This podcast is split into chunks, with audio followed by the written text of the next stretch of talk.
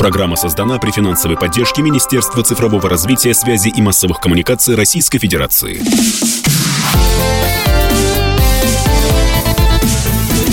Доброволец. В эфире радио «Комсомольская правда» самая жизнеутверждающая и позитивная программа. Это программа «Доброволец», где мы рассказываем о хороших людях, о хороших делах, хороших, приятных инициативах. Меня зовут Вадим Ковалев, а в гостях у нас сегодня Екатерина Желенникова, руководитель отдела по работе с партнерами благотворительного фонда «Найди семью». Есть э, такая тема – семейное устройство. Вот что это такое? Ну, вообще, семейное устройство – это достаточно объемная история. Это и поиск семьи для ребенка, это и подготовка будущих приемных родителей, и это последующее сопровождение. А, мы в нашем фонде «Найди семью», который работает с 2013 года, занимаемся полным циклом работы с семьей, а, но сосредоточены прежде всего на сопровождении. Тем не менее, в ряде регионов, в которых мы работаем, есть и школа приемных родителей. Ну, в целом тема приемных детей э, сейчас, э, мне кажется, уже немножко потеряла в целом свою актуальность, да, потому что если вспоминать 2000-е годы, было огромное количество детей в детских домах. Сейчас, я знаю, во многих регионах, ну, даже очередь выстраивается из приемных родителей, потенциальных приемных родителей. Это так или нет? Или это у меня стереотип в голове? А, ну, сейчас в детских домах детей, которые нуждаются в, семейных устро... в семейном устройстве, порядка 40 тысяч. 40 тысяч, ну, немало точно. А, немало, их количество действительно сокращается. Действительно, есть так называемые очереди, но э, они несколько искусственные. Это очереди из людей, которые хотят, э, как правило... Голубоглазую принять... девочку 4 лет. От профессора и балерины. Именно так. От профессора и балерины. Устойчивое даже. выражение, да. Есть такое.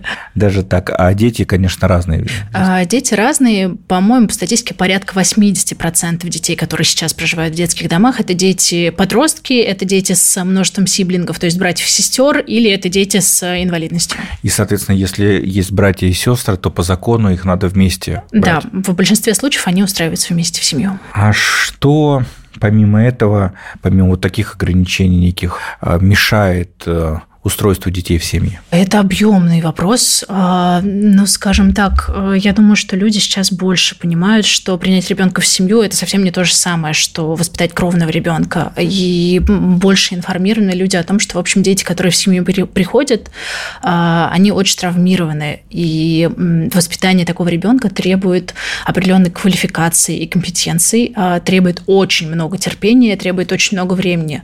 Я сейчас так говорю, и кажется, что немножечко немножечко, как бы я говорю, а с кровными детьми легко? Нет, я прекрасно понимаю, что это не так, действительно, да, с кровными детьми тоже тяжело, но тем не менее а, жизнь с приемным ребенком на порядок сложнее.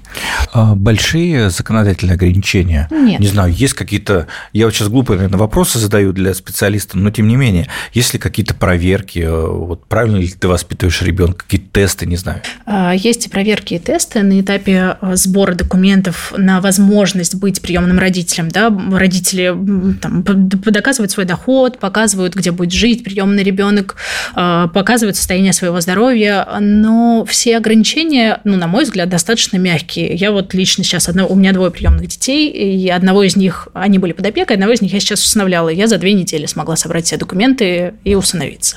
Все возможно. Э, и тоже из личного опыта, когда я приняла первого ребенка в семью, мне было 23 года, и я была не замужем. Для меня не возникло никаких сложностей. То есть мне кажется, что если хочешь, законодательные ограничения все преодолеть можно, они не, не слишком жесткие, скажем так. Как пишут в социальных сетях, если э, хочешь, ищешь способ, если не хочешь, ищешь повод. Совершенно верно. А что касается проверок, когда ребенок уже в семье, если ребенок под опекой, да, есть разные формы семейного устройства, опека э, формально, дети остаются государственными, установление дети приравниваются к ровным. Ну, это если совсем в общем. А если ребенок под опекой, проверки, безусловно, есть. Поначалу они более частые, в первый год, по-моему, раз в три месяца, дальше раз в полгода. А, но, опять же, ничего страшного в этих проверках нет. Вот э, есть действительно в нашей стране святые люди, по-другому их не назвать, которые осознанно берут семью ребенка с инвалидностью. Вот такие люди есть, их много? Есть, и их, как мне кажется, с каждым годом все больше. Прямо вот сейчас э, такое самое жизнеутверждающее, мне кажется, и высказывание в эфире радио КП за целый день это точно. А почему их становится больше? Это некая общая культура у нас растет, и это какая-то, не знаю, пропаганда со стороны государства? А, нет, я бы не говорила про пропаганду, и к пропаганде семейного устройства я вообще достаточно прохладно отношусь, поскольку это порождает необоснованные решения и последующие возвраты. По статистике порядка 5000 возвратов детей из приемных семей в год. В этом в году год. я смотрела сегодня да, форму Минпроса 5300, ну не в этом, в 2022, 5300. Это очень много. Это там порядка порядка 15 детей в день. А, что касается принятия детей с инвалидностью, мне кажется, что тут многофакторная такая история. С одной стороны, это действительно повышение уровня культуры, может быть, и осознанности. Да, все-таки отношение к людям с инвалидностью меняется. Оно далеко от идеального. Но э, людей, которые воспринимают людей с какими-то особенностями как абсолютно нормальных, полноправных членов общества, сейчас достаточно много. А, с другой стороны, это, как мне кажется, большие ресурсы. Сейчас действительно достаточно много помогающих организаций, сейчас очень много информации, а, достаточно доступная медицина, и все это позволяет принимать такое решение.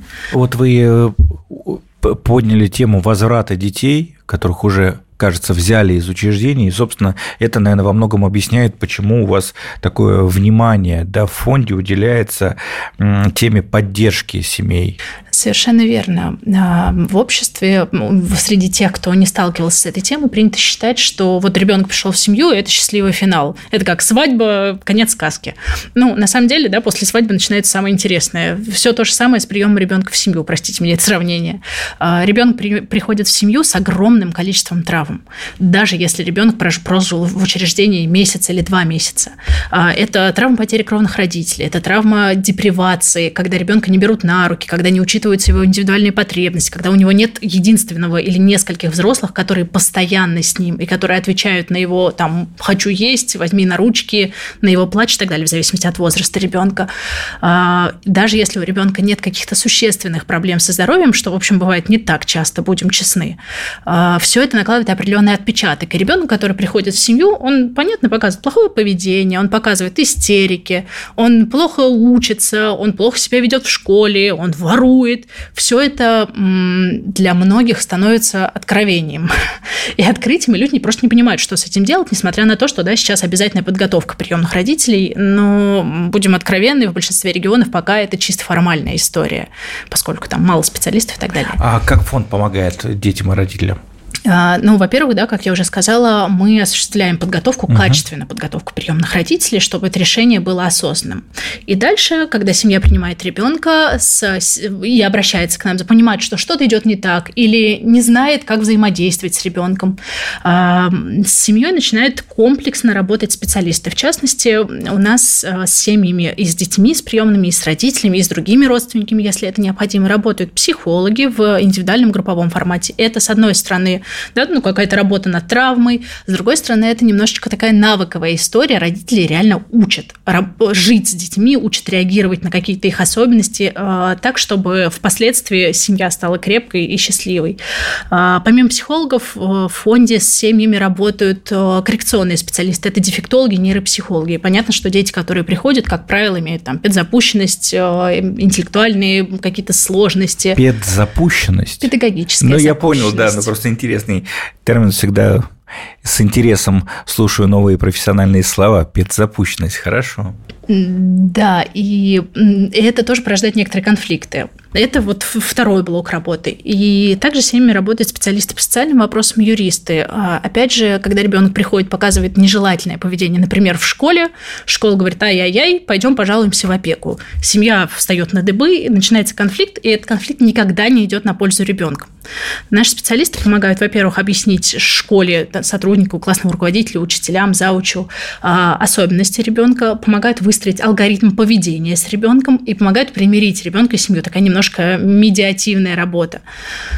Какие акции и проекты у фонда сейчас э, существуют, и как наши радиослушатели могут к ним присоединиться? Как помочь? Ну, во-первых, наверное, в интернете, в любом поисковике, если забить благотворительный фонд «Найди семью», он один из самых известных э, в России, можно легко найти ваши социальные сети, ваш сайт и пожертвованием поддержать. Совершенно верно. Ну, и, честно говоря, это основная помощь, которая, которая необходима. А, как таковых акций сейчас в летний период нет, немножечко затишье, да, но мы продолжаем помогать семьям, и действительно пожертвование – лучшая помощь, даже если она маленькая. А если это регулярное пожертвование, даже в 50 рублей, это позволит нам планировать работу, позволит помогать семьям и дальше. Счастливые истории бывают? Безусловно, счастливых историй очень много. Моя любимая а, как раз про комплексную работу, она не самая свежая. А, есть у нас одна мама подопечная, семья с двумя девочками. Девочки обе на колясках, обе приемные, а, с одинаковым диагнозом. И мама приняла вторую девочку уже в взрослом возрасте, почти 18 лет. И девочка не умела ни читать, ни писать, ни считать, просто потому что у нее была инвалидность, ее запихнули в учреждение для детей с ментальными сложностями, ее там никто не учил, и она там вообще какого овощ, ну, реально как овощ, просто росла и росла. И когда мама ее забрала в семью, она сразу пришла к нам в фонд, поскольку имела уже опыт взаимодействия с девочкой, стали работать как раз там дефектолог, психолог. Девочка жила жутко замкнута в себя, она понимала, что она ну, взрослая, при этом да, не умеет того, что дети ее возраста явно умеют. И сейчас девочке около 20 лет, это совершенно другой человек, она учится в колледже, она прекрасная вообще девчонка, и это прям обожаю эту семью. Ну что ж, пусть таких историй будет больше, и пусть будет э, больше тех, кто помогает правильным благотворительным фондам. Благотворительный фонд «Найди семью» точно один из них.